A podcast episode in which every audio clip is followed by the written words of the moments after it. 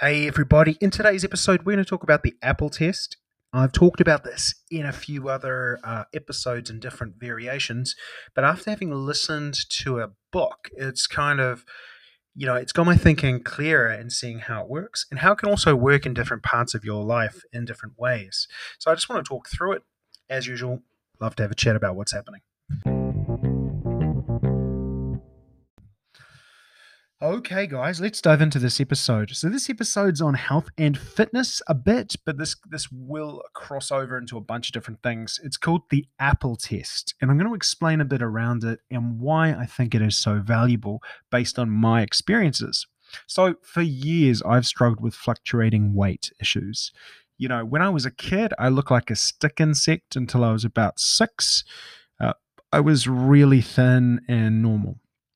We then moved overseas, and when we moved overseas, I lost all my friends, and if you're a dyslexic and you're moving around a lot and you don't know how to deal with it, you can sometimes turn to what you know, and you can also learn about different food habits from family members. And my dad, you know, he never had great food habits, so when we moved across the world, Uh, and this was to Saudi Arabia back in the day. My dad was in the banking industry.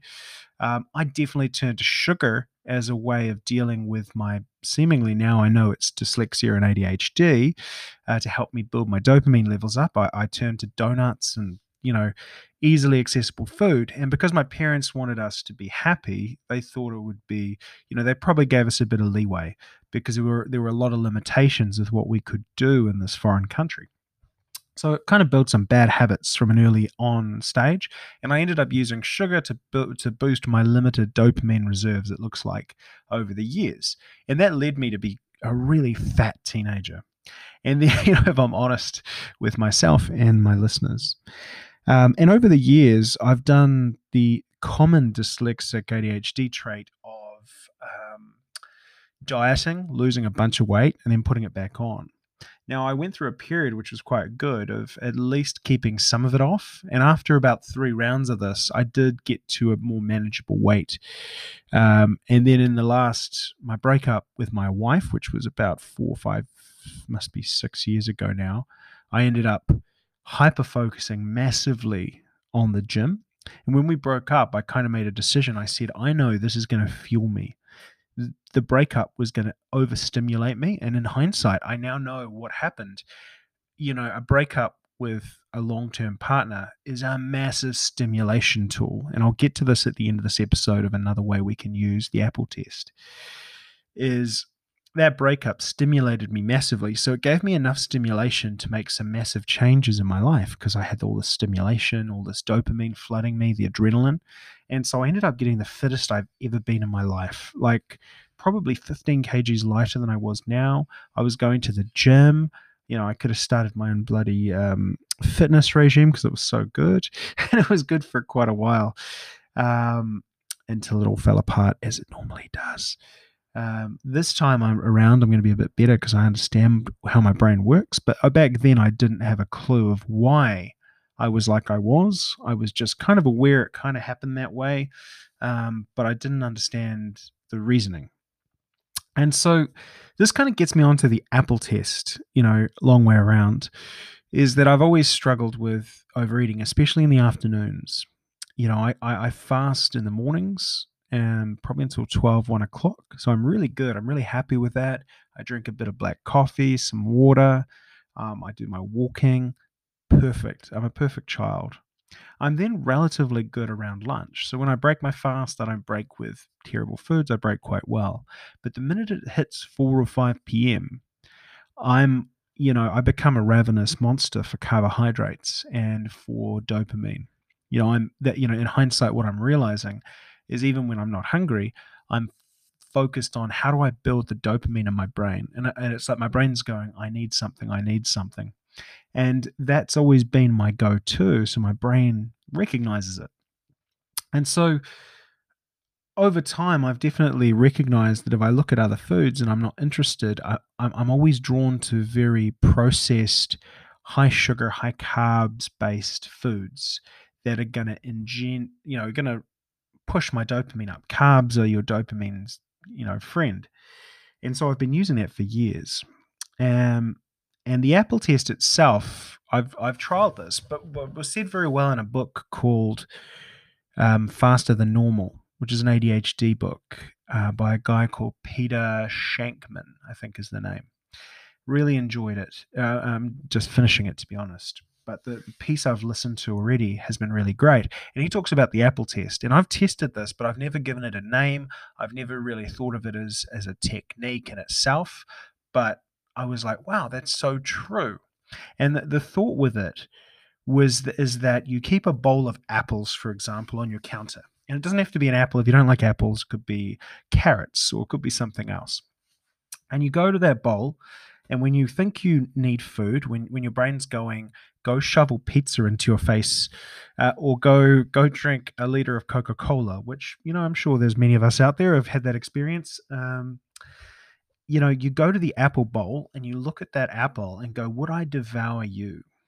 What's my level of apple devourness?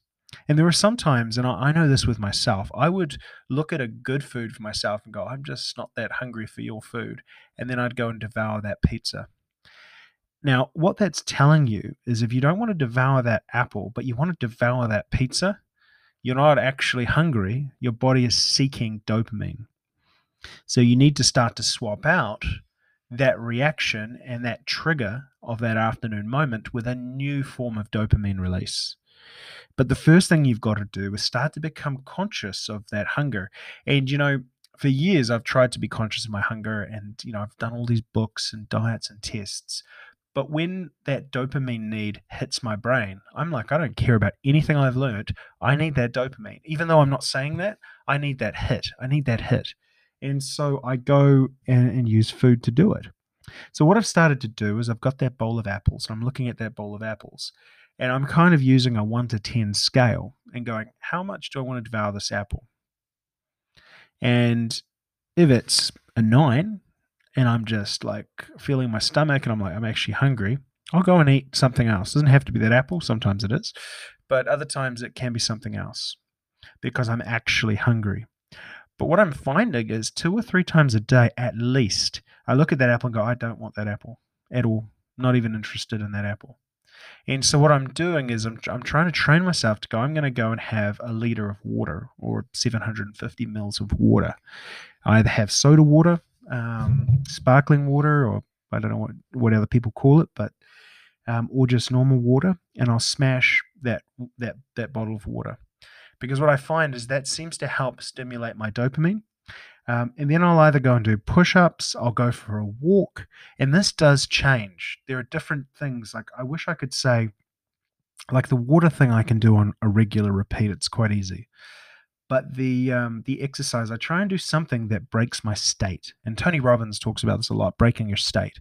Um, I'm, I'm going to start trying to jump on the trampoline. I go for walks a lot. I um, do ten push-ups, twenty push-ups. I've got one weight that I just I just use, not for fitness, but for, for dopamine. I need that uh, movement, that stimulation. And so it's really important. So I'm I'm doing that, and I'm, you know, it's called the Apple test. I would give it a crack because you it's gonna like your conscious brain is gonna go, wow, this is so true. I'm really not hungry. I'm really just after a dopamine hit, and I'm using food as the tool that's going to medicate me. But I know that this medication has that side effect of being not good for me, and it's going to hurt me in the long run, right?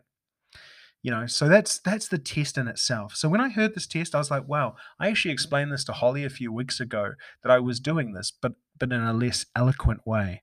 Not that this was remarkably eloquent either way, but I um I couldn't explain it very well. Um, but this this book actually helped me clarify it. And then what I thought about is, okay, I went to myself, I go, okay, if that test works for food, where else could it work? And, you know, I want to be really open and honest with everyone. It's like I've had, you know, relationships, and, and I know not everyone's like this, but I've probably had four or five relatively long-term relationships in my life. And when they, when they got to the hard parts of the relationship, I naturally went for, is the grass greener on the other side? You know, is this relationship working or is it not? I'd overthink it. And there's a, let me just say, there is a lot more to relationships than this will do justice for.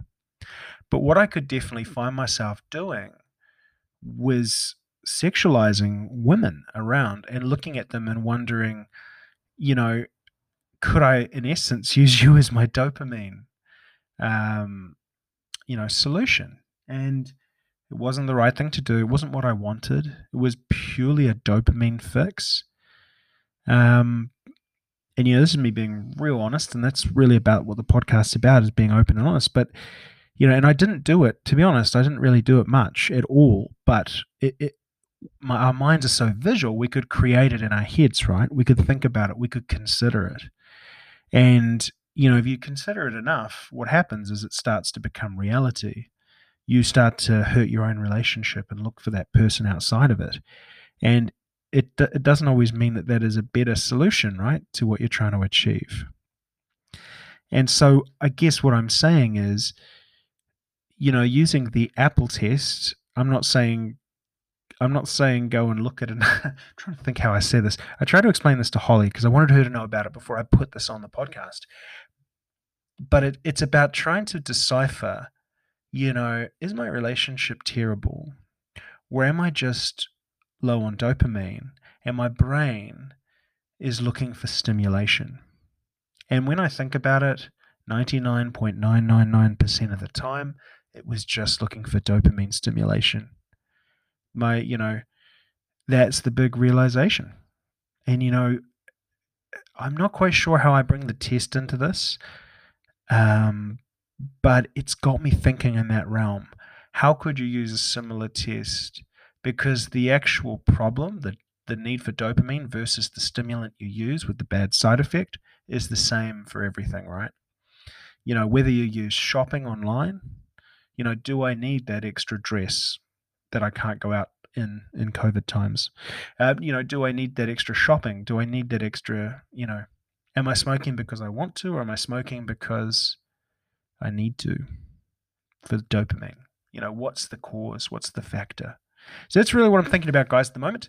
Hope you have an um, epic rest of your day. Um, the I've got a great interview coming out tomorrow, so stay tuned. Make sure you share it. It's a really good one for parents stuck with kids, parents having children, teachers. Um, it's going to be a beauty.